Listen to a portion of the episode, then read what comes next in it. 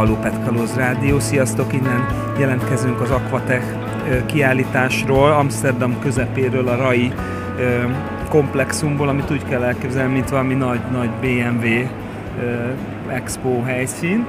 A mai podcast az arról szól, hogy Geri nemrég több nagy óceántisztítóval is találkozott, ez adja az apropóját ennek a beszélgetésnek. Az első Charles J. Moore kapitány volt, akiről mit kell tudnunk? Moore kapitány egy nagyon ikonikus alakja az óceáni hulladéktörténetnek. Ugye ő volt, aki kvázi felfedezte a garbage patchet, tehát a szemétszigetet az Atlanti óceánon. Ugye ő egy, neki van egy kutatóintézete, és rendszeresen járják az óceánt, és az egyik út során bukkant rá erre a képződményre már, már sok-sok évvel ezelőtt. És ő tartott előadást az előző podcastban hallható bilbaói isva kongresszuson. Ő volt az egyik fő előadó, és egy, egy hihetetlenül megrázó és sokkoló előadást tartott.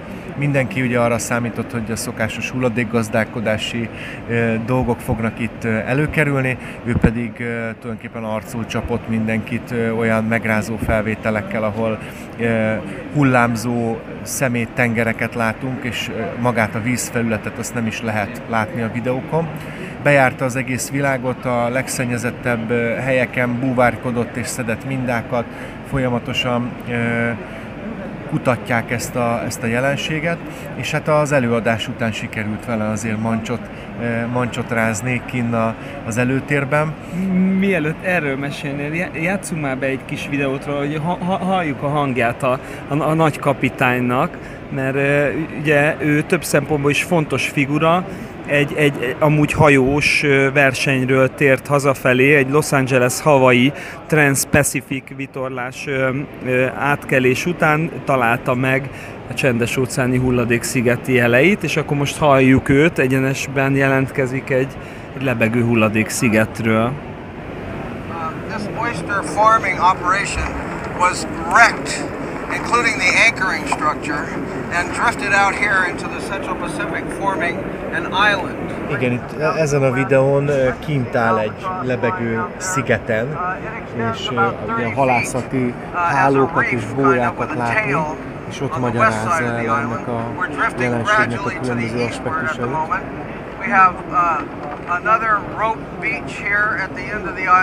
És akkor lényegében őt te elkaptad, tehát hogy utána az előadás után személyesen válthattál vele egy pár szót? Igen, nagyon udvariasan felállítottam öt embert, kiszaladtam a sorból, ahol ültem, és kimentem utána, és hát ugye vártam, hogy hát, ha előbukkan valahol az aulában, és aztán sikerült vele találkozni. Mondtam, hogy a Pet Kalózok nevében üdvözöljük őt Magyarországról és a Tiszáról. Mutattam neki egy-két, egy-két képet. Hát eléggé meg volt lepődve, és, és, és nagyon sok sikert kíván nekünk. Ugye van egy fotónk is róla, tehát azt a, berakjuk majd a, a nótba, ahol megtaláljátok ezt a podcastot, hogy igazából lekaptak téged ezzel az ikonikus figurával, aki ezerkilencszázkilencvenkilencben kimutatta, hogy bizonyos részein a csendes óceánnak hatszor annyi műanyag gyűlt fel, mint amennyi ugye az óceán tápláló zooplankton, és ezt a munkát, ezt a szemléletformáló munkát folytatja ő azóta is. Azért nem volt egy nagyon cuki figura olyan értelemben, hogy ez, ez a sok gond azért beárnyékolja a homlokát, ugye? Tehát nem ölelgettétek egymást, hanem egy, egy ilyen... Uh... Igen, hát ö, azt nem mondanám, hogy mogorva, de hogy ö, azért ö, igen, tehát hogy nagyon szkeptikus, ö, és, és az előadása is ezért volt megrázó, mert, mert azt mondta, hogy ö, nagyon izgalmasak, meg jók a különböző kezdeményezések, de ezek igazából csak ugye csővégi megoldások, és hogy drasztikusan kéne csökkenteni a csomagolóanyagokat, a, a halászati ö, eszközöket. Ugye ezeknek mind megoldani a visszagyűjtését, hasznosítását, kivonni a rendszerből azokat a felesleges termékeket, amiket aztán sokszor a, a tengerekbe, élővizekbe ö, landolnak. Tehát, hogy, és az egész bilbaói kongresszus is erről szólt, hogy drasztikusan kell változtatnunk, mert beláthatatlan következményei lesznek ennek pár éven belül, illetve hát már most. Charles J. Moore kapitányról beszélgetünk most, aki egy ikonikus figura a műanyagszennyezés elleni küzdelemben. Hankó Geri vele találkozott nemrég Bilbaóban egy eléggé felvázó, megrázó, inspiráló előadás után.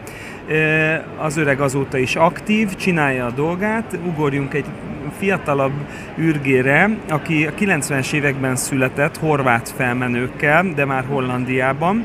Boyan Slatről lesz szó, és az által alapított Ocean Cleanupról, ahová két nappal ezelőtt jutottunk el. Nem tudom, hogy mikor izgultunk utoljára. Voltak izgalmas tárgyalások az elmúlt egy-két évben, de, de odafelé, amikor beszélgettünk és készültünk, akkor azért realizáltuk, hogy rendesen be vagyunk szarva, mert, mert tulajdonképpen a, ugye a mesterekhez mentünk, tehát a, a mintaképeinkhez, és talán ilyenkor izgul a legjobban az ember, amikor megpróbál egy, egy fényévekkel előbbre lévő kezdeményezésnek, egy holland, közel százfős szervezetnek mondani bármi újat egy magyar civil kezdeményezésről, és szerintem sikerült. Azt hiszem azzal a céllal mentünk be, hogy, hogy emlékezzenek ránk később, de az, hogy fényévekre vannak tőlünk, azért megrázó, mert ők is ugyanúgy kétezer-tizenháromban indultak, tehát Boyan Slat akkor alapította meg az Ocean Cleanupot, aminek azóta is egyébként az ügyvezetője. Jelen pillanatban ott tartanak, hogy egy akkora irodát bérelnek, vagyis irodaépületet, egy volt iskolát Rotterdamban, hogy már megmászni is egy mutatványi, következő egy rövid bejátszás a lépcsőházból.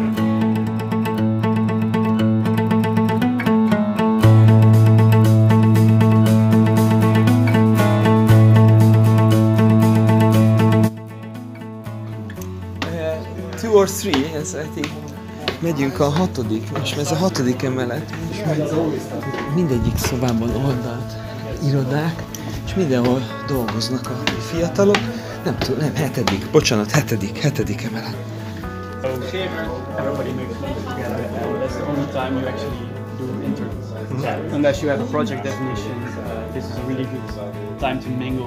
Itt állunk a, well, yeah. egy, egy, egy fal előtt, ahol ott vannak ezek a gyönyörű táblák, hogy az Ocean Cleanup milyen díjakat és mikor kapott, és azt mondta előbb a, a, a, a KISZ, hogy a legjobban a, a legelső adományokat értékelik, amikor még semmi nem volt ez az Ocean Cleanup, és mégis valaki látott ebben fantáziát. Úgyhogy nézzük ezeket a díjakat, fotókat, képeket.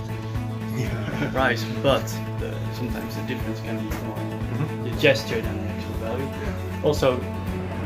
Ezután pedig egy tárgyalóban ültünk le, ahol mi először meghallgattuk, hogy hol tart az Ocean Cleanup, elképesztő dolgokat mondhatnak el magukról, jelen például száz hatvan országból kb. negyvenezer cég és magánszemély támogatja őket, dollármilliókat gyűjtenek össze minden évben erre a nagyon fontos célra, hogy az óceánokat megtisztítsák. Ami a mi szempontunkból fontos, és ami miatt szerintem jó időpontban léptünk be a kapun, hogy az utóbbi időben fordult az Ocean Cleanup figyelme a folyók felé. Amint bejelentették a, az Interceptort, a folyótakarító automata berendezésüket, tulajdonképpen egy hét múlva ott voltunk náluk, és a, a Tengerészeti Múzeum mellett tulajdonképpen ezt meg is nézhettük.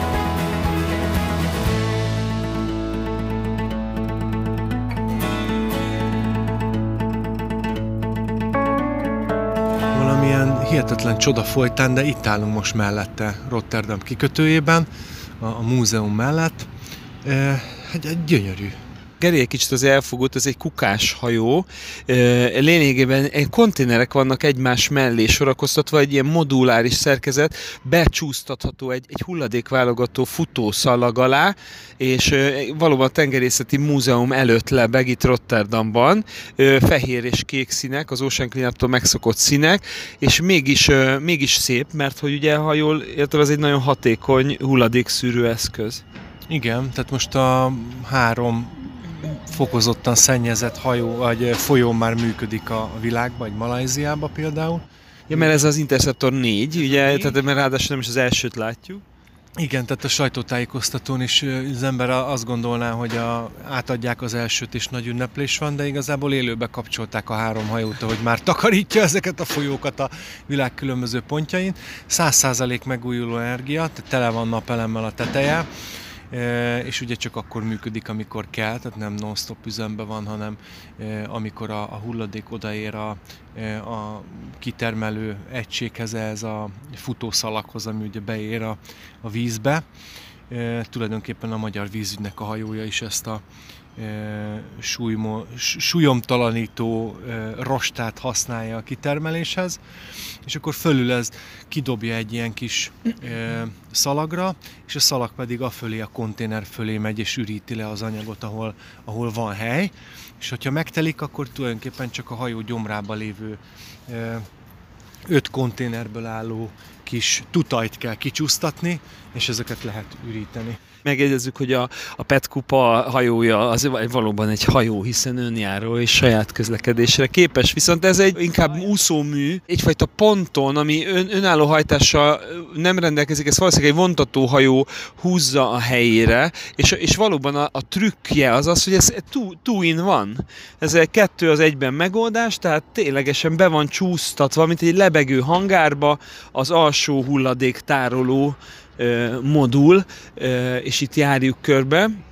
Geri próbál bejutni, feszeget rácsokat, és nézi, hogy hogy lehetne egy nyitvatartási időn túl. Kéne hörrenteni, nem?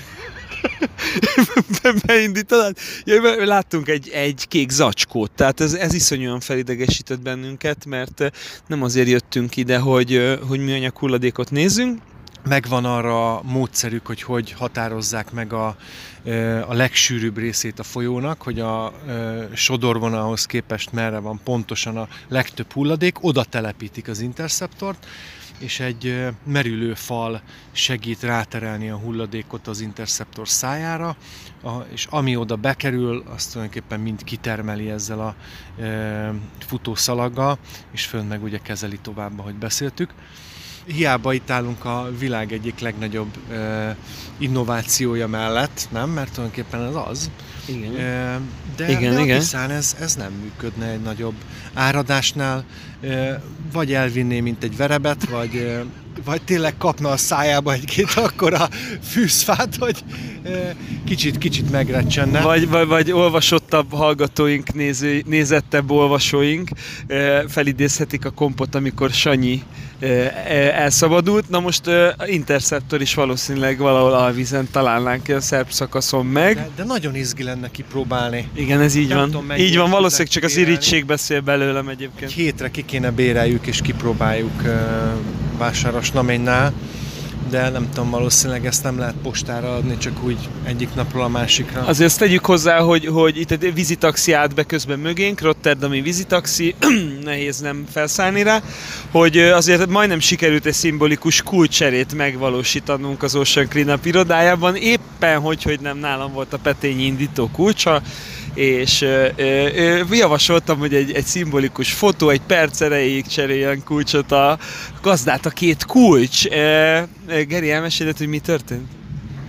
Ja, hát aki ugye nem volt ott a, ezen a két és fél órás meetingen, amit előtte folytattunk, és ugye őket nem nevettettük meg, tehát nem barátkoztunk úgy össze. Villogó tekintetek szegeződtek Attira, ahogy kereste a, a, az irodában, a, az asztalukon az Interceptornak a kulcsát. Úgyhogy ők, ők nem, nem, nem értették a viccet, hogy mi kulcsot akarunk cserélni. Nem kaptam meg, nem, hiába álltam ott, és igazából ezután nem is fogják megkapni a petényi kulcsait. És most a helyszíntudósítás után kanyarodjunk vissza még egy pici a tárgyalóba, mert azért ott... ott, ott történt egymás.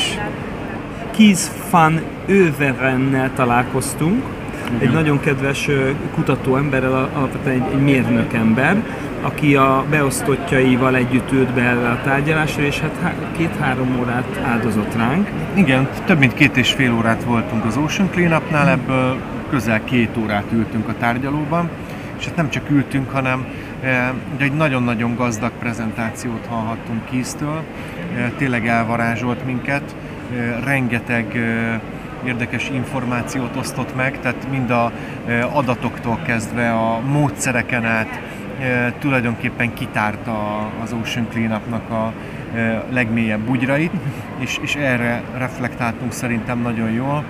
Attila e, pillanatok alatt váltogatva a különböző internetes felületeken bemutatta neki a, a videóinkat, a fényképeinket, a, a cikkeinket. Csináltam és, egy mobil számlát, igen. Igen, és nagyon-nagyon, tényleg többször hangosan felnevettek, nagyon-nagyon jó hangulatba telt a tárgyalás, és amikor ugye feltűnt a petényi a videón, akkor a üvegfalú tárgyaló az egy picit így elsötétült, mert kívülről lehetett hallani, hogy rácuppannak piócaként a kinti kollégák a, a falra, és tátott szájjal nézték, hogy ez a középkori szörny, ez, ez mit művel a, a víz, vízen, és, és tényleg hát nagyon-nagyon tetszett nekik a, a petényinek a, a módszere, az üzemeltetése, és ö, tényleg ezt többször elmondták, hogy ez nekik hihetetlenül tetszik, hogy ö, mi ezt nulláról ö, építettük fel pár év alatt, és, és hogy ö, még hogyha nincsenek is meg a megfelelő eszközeink sok esetben, akkor is nagyon kitartóan harcolunk, és nem engedjük el a, a palackokat csak úgy elszivárodni. Az üveghez oda gyűltek, és nézték ezt a jelenetet, amikor ugye a petényi egy, egy a Tisza Balázs, fantasztikus drónpilóta jó voltából egy timelapse-et voltunk képesek előállítani, tehát annyira egy helyben tudott maradni hosszú időn keresztül, ezt felgyorsítottuk, és ugye egy elektronikus zene van alatta, ami azt hiszem, ami nagy kedvencem. Azt hiszem ráfér most a hallgatókra. Nézzük meg, hogy be tudjuk-e játszani.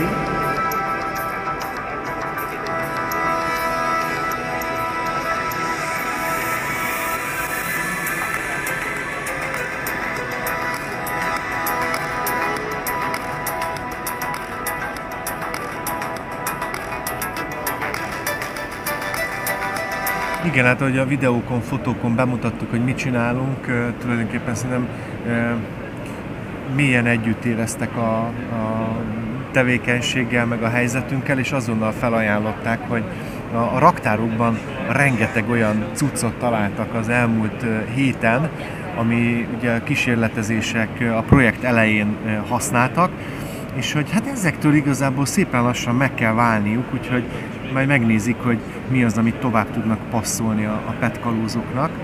E, tényleg hátborzongató belegondolni, hogy mondjuk egy, egy Ocean Cleanup merülő falnak a prototípusát egyszer belecsobbanthatjuk a, a Tisza vízébe, és e, grabancon foghatunk egy-két palackot vele.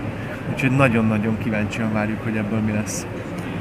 Ezen a ponton véget ér ez a podcast, aminek a témája a nagy óceántisztítók voltak. A stúdióban a nagy, teljesen illegális és háttérzajos, illetve headsetes Pet Kalóz stúdióban ez alkalommal Molnár Attit, Atti kapitányt hallhattátok, és itt volt Hankó Geri. Igen, sziasztok, back to channel tizenhat, Kalóz Radio out.